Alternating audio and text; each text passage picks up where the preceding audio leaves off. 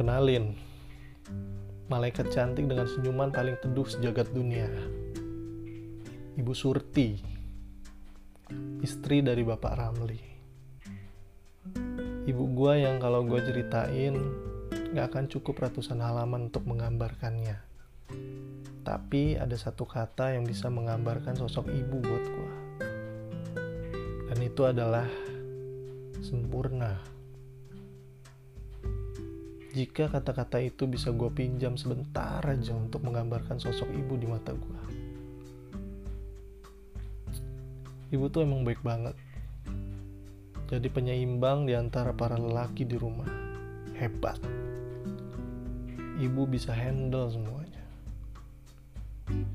Bisa jadi siapa pun yang gue butuhin. Mungkin lo mikir gue berlebihan, tapi kalau lo nyimak gue saat gue nyeritain bokap gue harusnya itu udah cukup mendeskripsikan kenapa gue bisa nyebut ibu gue baik banget. Semua itu dibentuk dari sosok lain selain dirinya sendiri. Keluarga gue sebenarnya bukan keluarga yang miskin-miskin amat jadi gue gak akan cerita tentang pedihnya tempahan hidup yang dilalui ibu gue sebagai seorang istri dari guru honorer. Ibu gue memang gak kerja, tapi entah kenapa kami gak pernah merasa miskin. Hidup di lingkungan yang padahal lingkungannya miskin. Gak tahu. Keluarga yang lain ngerasain itu juga atau enggak atau cuma keluarga gue aja yang selalu cukup dengan keadaan apa pun? Ibu selalu ngajarin gue untuk hidup apa adanya.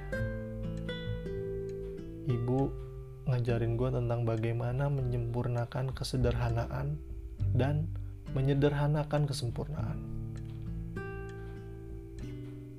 Waktu hari kelulusan gue sekolah ibu beliin gue kemeja yang sampai saat ini masih gue simpen dengan rapi. Walaupun udah gak muat lagi. Ibu tuh selalu sabar nungguin gue dapat kerjaan yang pas.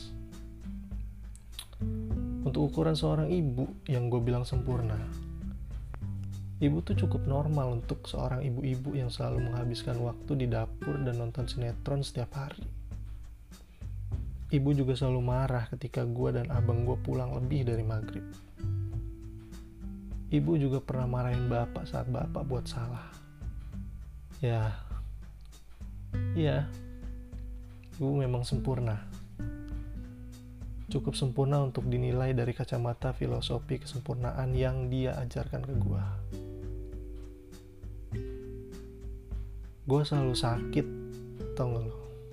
Saat ibu pergi dalam waktu berhari-hari. Kayak waktu ibu pulang kampung tanpa ngajak gue dan bapak saat pernikahan adiknya. Itu dulu saat gue masih kecil. Saat ini udah enggak dong. Walaupun gue selalu kangen sama ibu setiap gue tugas keluar kota. Ibu gue tuh juara masak tau. Tapi selalu asin saat buat nasi goreng.